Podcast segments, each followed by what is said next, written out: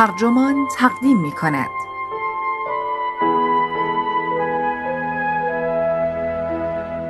بچه ای در شکم و غمی در دل اما این تیتر یادداشتی است نوشته جوانا نوواک که در آتلانتیک منتشر شده و وبسایت ترجمان آن را با ترجمه محمد معماریان منتشر کرده است. من فاطمه میناخانی هستم.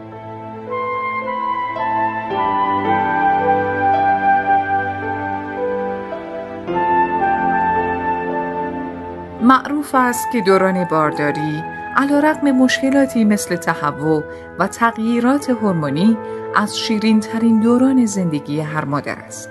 ماهای انتظار برای دیدن بچه‌ای که ذره ذره درون وجودت شکل می‌گیرد و خیال پردازی درباره روزهای خوشی که با هم خواهید داشت.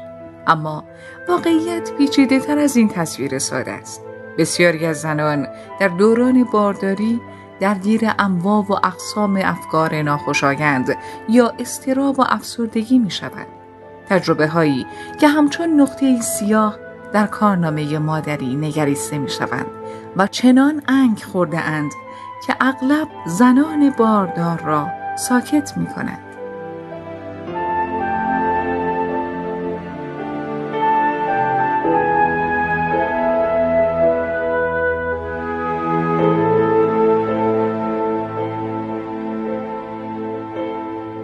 کند. مانکنهای فروشگاه بارداری اپی ایندپاد در لس آنجلس شکمهای برآمدهشان را در شومیزهای کتان و لباسهای تابستانی خوشقواره نمایش می‌دادند کارمندشان پرسید که تا به حال به آنجا آمدم نیامده بودم سه ماهه اول بارداریم تمام شده بود و می‌خواستم شلوار جینی را که آنلاین سفارش داده بودم برگردانم یک سایز بزرگتر از سایز قبل از بارداریم انتخاب کرده بودم که کارمندشان گفت اشتباه کردم.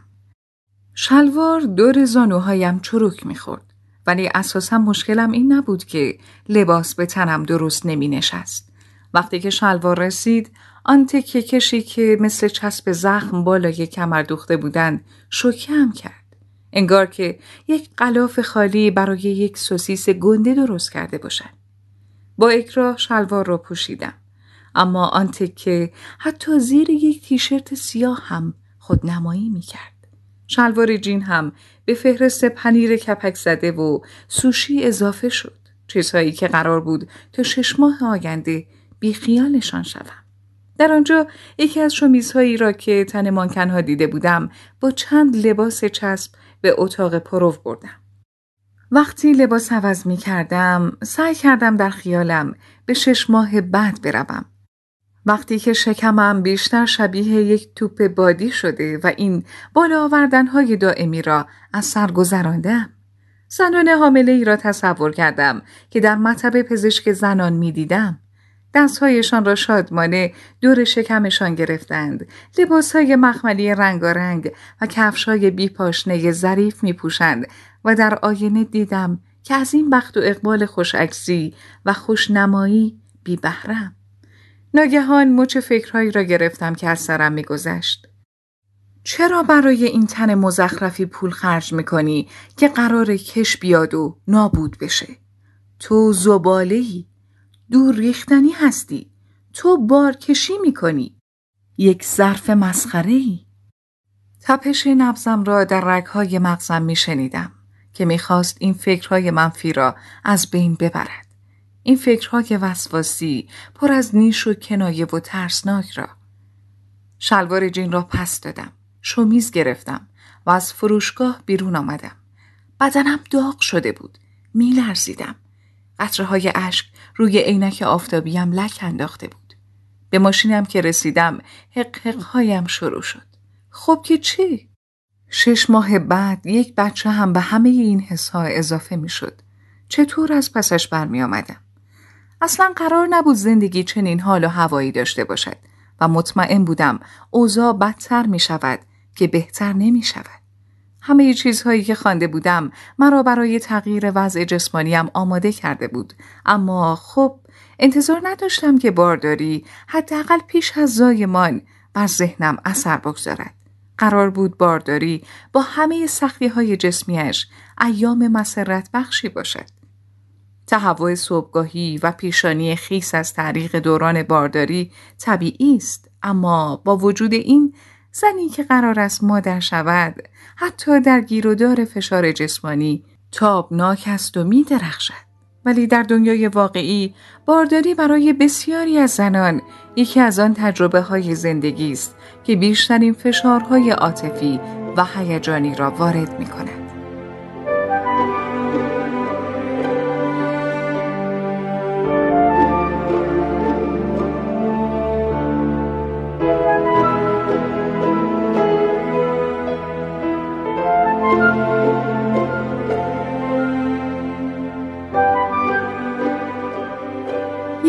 یک پیمایش در سال 2012 نشان داد که 70 درصد زنان باردار علائم استراب یا افسردگی داشتند. مطالعه دیگری تخمین می‌زد که 8 درصد از زنان آمریکایی در دوران بارداری داروی ضد افسردگی مصرف می کنند. برخی آمارها هم می‌گویند که یک پنجم زنان در دوران بارداری با اختلال خلق و استراب دست و پنجه نرم می کنند. با این حال هم بحث درباره افسردگی بارداری که گاهی افسردگی پیش از زایمان نامیده می شود برای زنان دشوار است و هم تشخیص آن از آرزه های پیشین برای پزشکان متخصص سخت است.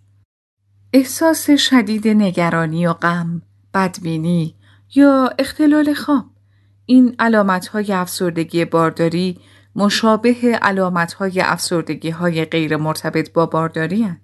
به علاوه حمل یک بچه چنان تجربه مخور کننده است که طبیعتا به بروز برخی هیجانات شدید می انجامد. هیجاناتی که همگی خوب نیستند. الکساندرا ساکس روانپزشک تولید مصر در مرکز پزشکی دانشگاه کلمبیا و معلف کتاب چیزی که هیچ کس به تو نمی‌گوید راهنمای هیجانات از بارداری تا مادری معمولا بیمارانی را می بیند که از پریشانی، نگرانی و یا حتی خشم در دوران بارداری شکایت دارند. سکس به من گفت همه این حالتها هیجاناتی طبیعی هند. این هیجانات و تحول مدامشان در طول بارداری مادر شدن نام دارد. این واژه را سکس و همکارش کاترین بریندورف در آن کتاب دوباره معرفی کردند. مادر شدن را دانا رافائل انسانشناس پزشکی در دهه 1970 میلادی ابدا کرد و دوره پرآشوب مانند نوجوانی را وصف می کند. ساکس گفت نوجوانی یعنی گذار رشدی از کودکی به بزرگسالی که آن را نوعی فرایند انتباقی می شماریم. این فرایند هم جسمانی است، هم هورمونی، هم هیجانی.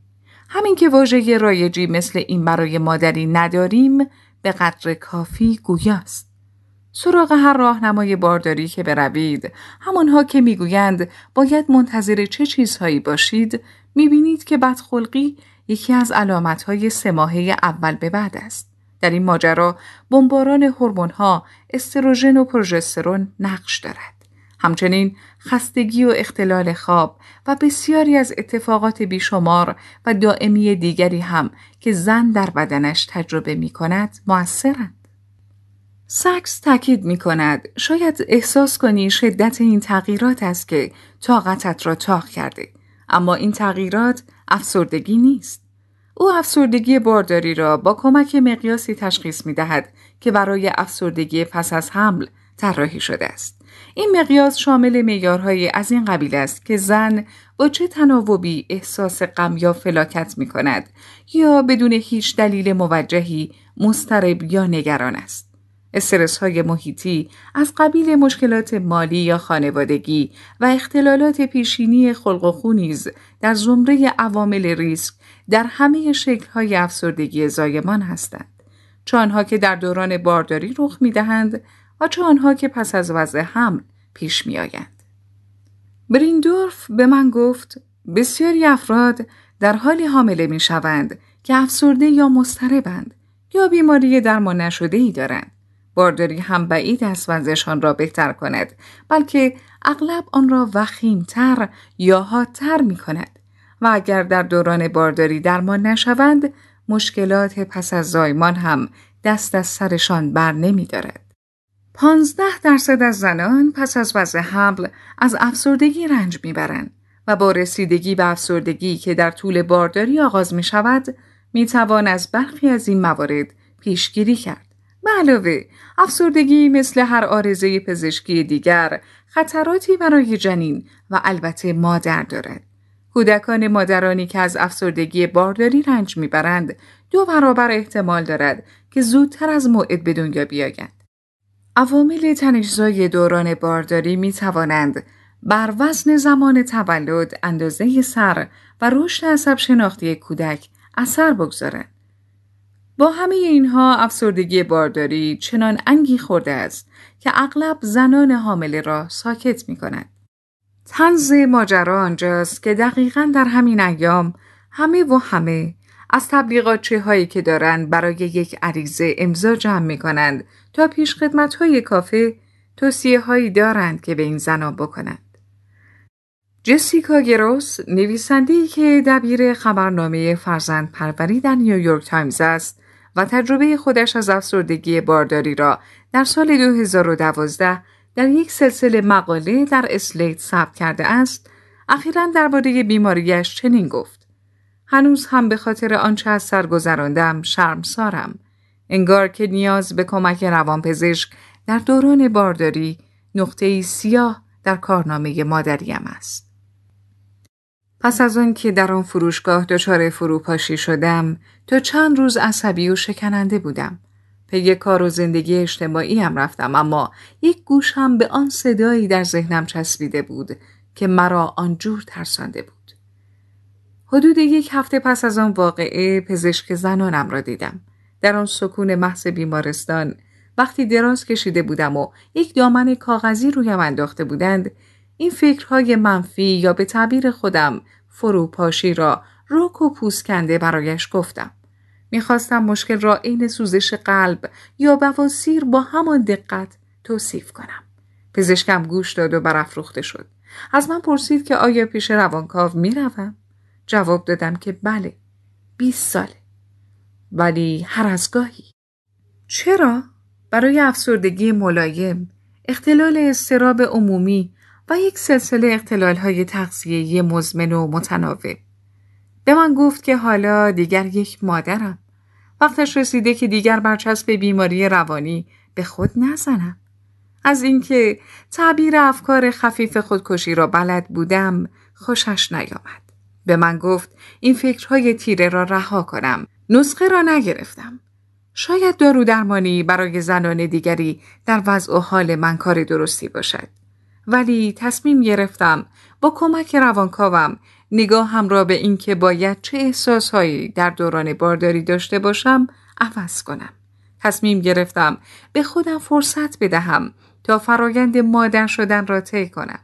فرایندی که مثل دوره نوجوانیم که 20 سال پیش بود هم هیجان انگیز و هم پرفشار عذاب درآمد. گروس به من گفت که وقتی بحث به بارداری می کشد جامعه یک حاله اخلاقی دور همه چیزهایی که طبیعی قلم داد می شوند می کشد.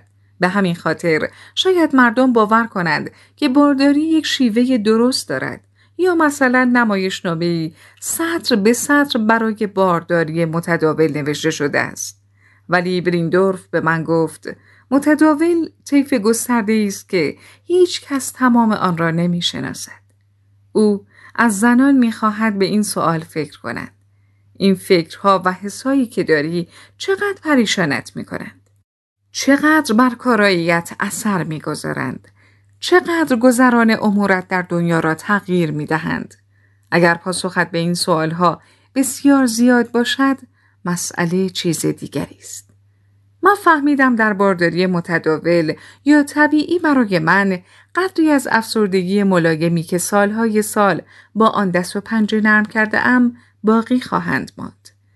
هرچه بیشتر در احساساتم دقت می کردم البته با حمایت روانکاو و همسرم با تمرین نگارش روزنوشت ها و گاهی در صحبت با دوستانم بهتر می توانستم خودم را از این دریچه ببینم که دارم فرایند مادر شدن را طی می کنم.